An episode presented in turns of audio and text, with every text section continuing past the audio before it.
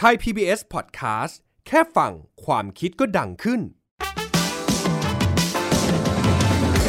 เรื่องกฎหมายเข้าใจง่าย โยกหัวตามได้ในสไตล์ฮิปฮอป และนี่คือ Rapper Lawyer นักกฎหมายสายแรปเอโยทักทายกันแบบฮิปฮอปแบบนี้ เพราะนี่คือ Rapper Lawyer นักกฎหมายสายแรปครับผม กฎหมายย่อยง่าย ฟังสบาย สวัสดีทุกคนด้วยนะครับ ใน episode นี้เป็นเรื่องของกฎหมาย PDPA ครับผม ใครที่ยังไม่ชัวร์ว่าการถ่ายรูปในที่สาธารณะตอนนี้นั้น ถ้าติดคนอื่นมาจะต้องทำอย่างไร ลงรูปได้ไหมต้องเบลอหน้าหรือเปล่า วันนี้ Rapper Lawyer มาอธิบายกันแบบชัดๆ เคลียร์ๆกันเลยนะครับ บอกเลยว่าสายโซเชียลนี้ห้ามพลาดเลยนะครับ และที่สำคัญผมเชื่อว่าใน episode นี้จะเป็นประโยชน์กับช่างภาพด้วยนะครับ ทั้งสายรับงานอีเวนต์สายถ่ายรูปรับปริญญา สายถ่ายรูปสต็อก เพื่อจำหน่าย เนื้อหาคัดมาเน้นๆเพื่อช่างภาพโดยเฉพาะเลยนะครับ ถ้าพร้อมแล้ว let's go ให้เพื่อนถ่ายรูปให้หน่อยดีวะ โอเคมาหนึ่งสองสามแหมเอามาดูดิ เฮ้ย ถ่ายรูปสวยนี่ว่าแต่แต่มันติดป้าด้านหลังตรงนู้นอะเราจะโพสต์ได้ปะวะ เอาทำไมจะโพสต์ไม่ได้อะก็กฎหมาย PDPA ไง เออวะแต่แต่ป้าเขาไม่ได้เสียหายอะไรนะ แต่เราไม่ได้ขออนุญาตป้าเขานะ โอ้ยงง ถามใครได้บ้างครับเนี่ย สงสัยเรื่องกฎหมาย ถามผมได้ Rapper Lawyer คือกี้ครับพี่เพื่อนผมมันอยากโพสรูปเท่ๆ แต่มันกังวลจะผิดกฎหมาย PDPA สรุปโพสได้หรือว่าไม่ได้เพื่อนผมก็ยังลังเล เพราะว่าติดป้าด้านหลังที่เขากำลังนั่งกินเจ เข้าใจครับน้อง ถ่ายรูปที่สาธารณะ คนมันก็เดินพลุกพล่านถ่ายไปก็ติดคนใช่ไหมล่ะ เอาเรื่องถ่ายก่อน ถ่ายได้สบายเลยนะ แต่ต้องมาดูกันต่อว่าเอารูปนั้นไปทำอะไรล่ะ ก็เอาไปโพสลงโซเชียลเฉยๆเลยครับพี่อย่างโพสลงโซเชียลแบบนี้เราทำได้ เพื่อประโยชน์ส่วนตัวไม่ได้ทำให้ใครเสียหาย ไม่ได้หาประโยชน์ เอารูปไปค้าไปขาย ถ่ายติดคนอื่นมาแต่เจตนาต้องโปร่งใส เข้าใจแล้วครับ พี่ไหนๆพี่มาหาผมทั้งที กฎหมาย PDPA เหมือนมีอะไรที่มากกว่านี้ คือผมมาเป็นช่างภาพถ่ายรูปประจำเลยครับ พี่อะไรที่ผมต้องรู้บ้าง Rapper Lawyer ช่วยบอกผมที ยินดีเลยครับ คืองี้ PDPA ย่อมาจาก Personal Data Protection Act เป็นกฎหมายใหม่ที่ออกมาเพื่อแก้ปัญหาการถูกล่วงละเมิดข้อมูลส่วนบุคคลที่เพิ่มมากขึ้น ไม่ได้คุ้มครองแค่เรื่องการถ่ายภาพนะ ชื่อที่อยู่เบอร์โทรศัพท์คลิปวิดีโอและรูป ถ่ายบัญชีของธนาคารอีเมล account หรือว่า ID ลายบัญชีเวลาเข้าเว็บลายมือประวัติสุขภาพร่างกาย ซึ่งพวกข้อมูลเหล่านี้สามารถระบุถึงตัวเจ้าของได้ กฎหมายเขาคุ้มครอง ไม่ให้ใครเอาไป เจ้าของต้องรู้ก่อนแล้วค่อยให้ตัดสินใจ ต้องรู้ว่าข้อมูลจะเอาไปทำไร ชี้แจงกันเสร็จแล้วมีสิทธิ์ให้หรือไม่ให้ อ๋อ เข้าใจแล้วครับพี่ชาย ถ้าผมจะถ่ายรูปก็บอกแบบให้เข้าใจ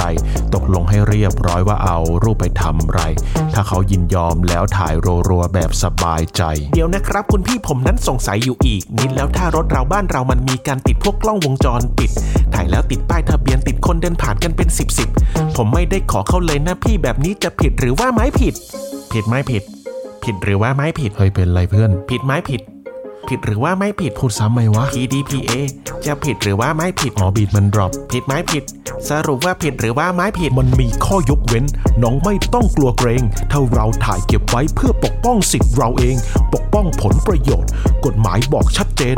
เพื่อความปลอดภัยให้สินทรัพย์ของเราเอง อ๋อ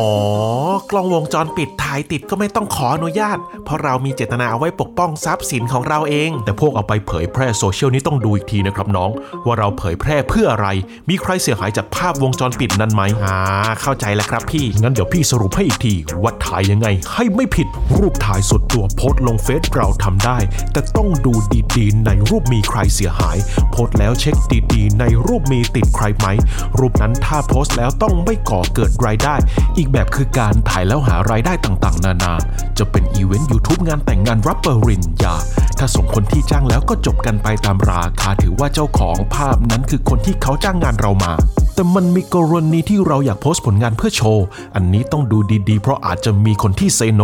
เราต้องขอคนในภาพว่ารูปไหนบ้างที่เขานั้นโอถ้าอนุญาตกัน แล้วก็โพสต์ได้เลยนะครับ let's go อีกเรื่องที่ต้องบอกกันคือเรื่องภาพข่าวของสื่อมวลชน ไม่ได้อยู่ใต้กฎหมาย PDPA เรื่องถ่ายติดคน เพราะว่าจริยธรรมของวิชาชีพเขาต้องเข้มข้นกำกับดูแลกันเองปกป้องตามสิทธิความเป็นคน สุดท้ายเป็นประเภท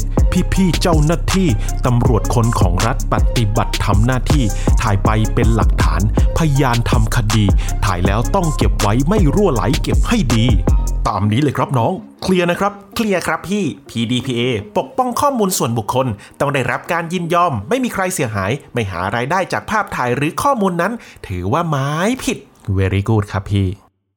PDPA หรือพรบคุ้มครองข้อมูลส่วนบุคคล พุทธศักราช 2562 มีผลบังคับใช้เมื่อวันที่ 1 มิถุนายน พุทธศักราช 2565 นะครับ สังคมมีการตื่นตัวและก็ยังสงสัยถึงการตีความและนำไปใช้อยู่ โดยเฉพาะในเรื่องของการถ่ายภาพ จนเกิดเป็นกระแสการเบลอภาพบุคคลอื่นที่ไม่ใช่ตัวเรา ฉะนั้นมาฟังสรุปจาก 5คำถามพบบ่อย เกี่ยวกับกฎหมาย PDPA กันดีกว่านะครับ คำถามข้อที่ 1 ถ่ายรูปติดคนอื่นได้อยู่ไหม จากที่ฟังเพลงกันมาก็จะเห็นว่ามีข้อยกเว้นมากมายเลยนะครับ ทั้งการใช้เพื่อประโยชน์ส่วนตัว ถ่ายรูปกับเพื่อน พี่น้องครอบครัว สามารถถ่ายติดคนอื่นได้เลยนะครับ แต่ก็ต้องระวังว่าบุคคลในภาพของเรานั้น เขาเสื่อมเสียหรือได้รับผลกระทบอะไรหรือเปล่ารวมไปถึงการถ่ายรูปในพื้นที่สาธารณะที่ได้มาโดยชอบธรรม ก็สามารถถ่ายได้โดยที่ไม่ต้องเบลอนะครับ แต่ก็ต้องระวังในเรื่องของการทำให้คนที่อยู่ในภาพเสื่อมเสียนะครับ และก็มีจุดประสงค์ในการใช้งานทั่วไป ไม่ได้หารายได้แต่อย่างใดนะครับคำถามข้อที่ 2 ถ่ายแบบหารายได้ต้องทำอย่างไรล่ะ งานเชิง commercial หรือเชิงพาณิชย์ ต้องคิดถึงเรื่องผลกระทบที่อาจเกิดขึ้นด้วยนะครับ เช่นว่าเราใช้ประโยชน์จากหน้าตา หรือข้อมูลบุคคลของผู้อื่นเกินไปไหม เช่นการถ่ายในที่สาธารณะ แล้วคนใดคนหนึ่งเด่นมากๆ เป็นส่วนสำคัญของภาพเลยนะครับ ก็อาจจะต้องมีการพูดคุย การขอ เรื่องของการยินยอมของบุคคลที่อยู่ในภาพ หากบุคคลในภาพเกิดความไม่สบายใจก็ต้องเบลอภาพให้นะครับ แต่ต้องย้ำก่อนว่ากฎหมาย PDPA ไม่ได้บอกว่าต้องเบลอนะครับ เป็นมารยาทสำหรับการทำให้บุคคลในภาพนั้นสบายใจมากกว่าครับ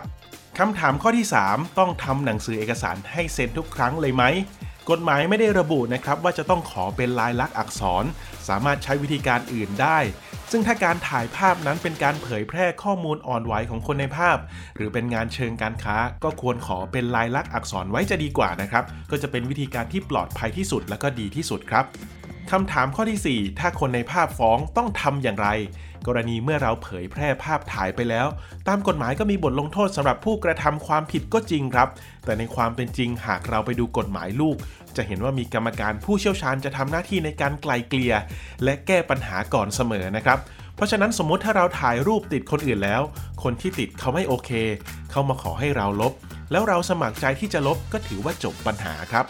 คำถามข้อที่ 5 สรุปว่าเราถ่ายอะไรได้บ้าง แบ่งเป็น 4 หัวข้อดังนี้นะครับ 1. การถ่ายภาพเพื่อประโยชน์ส่วนตน เช่นการโพสต์ลงโซเชียลมีเดียแพลตฟอร์มของตนเอง เพื่อแบ่งปันกับคนที่รู้จัก ไม่ได้มีจุดประสงค์การถ่ายภาพเพื่อสร้างผลกำไรทางการค้า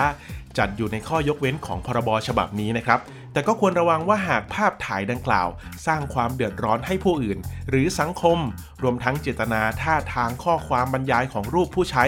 หรือแม้แต่คอมเมนต์ต่างๆ ไม่เหมาะสม อาจจะเสี่ยงโดนฟ้องละเมิดได้ครับ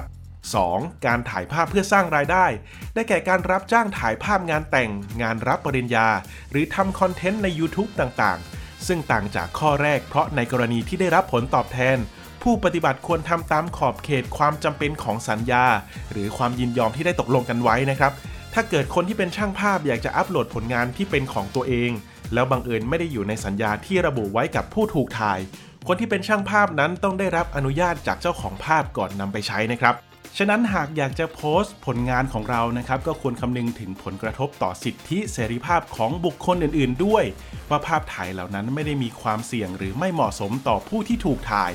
ส่วนการทำคอนเทนต์วิดีโอลง YouTube แพลตฟอร์ม ก็ไม่ถือว่าอยู่ใต้การบังคับของ PDPA ถ้าเหตุผลเป็นไปตามสิ่งที่ได้กล่าวมาข้างต้นนะครับ 3. งานด้านสื่อมวลชน หรืองานนิทรรศการภาพถ่ายต่างๆ ไม่ว่าจะเป็นภาพข่าว งานศิลปกรรม จะไม่ได้อยู่ใต้พระราชบัญญัติคุ้มครองข้อมูลส่วนบุคคล บุคคลที่ได้รับมอบหมายให้ทำกิจกรรมเหล่านี้ต้องทำตามจริยธรรมแห่งการประกอบวิชาชีพของตัวเองนะฮะ และมีความสามารถเพียงพอที่จะดูแลความปลอดภัยของข้อมูลได้ครับ 4. การถ่ายภาพของเจ้าหน้าที่รัฐ หรือคุณพี่ตำรวจที่พยายามจะหาหลักฐานในการสอบสวนนะครับ กรณีดังกล่าวสามารถทำได้ตามข้อกำหนด และขอบเขตของกฎหมาย และผู้ที่ครอบครองข้อมูลนั้น ต้องระวังไม่ให้เกิดการรั่วไหลของข้อมูลถึงบุคคลที่ 3 เพราะข้อมูลส่วนมากเป็นข้อมูลที่มีความอ่อนไหว และก็มีความลับเฉพาะนะครับผม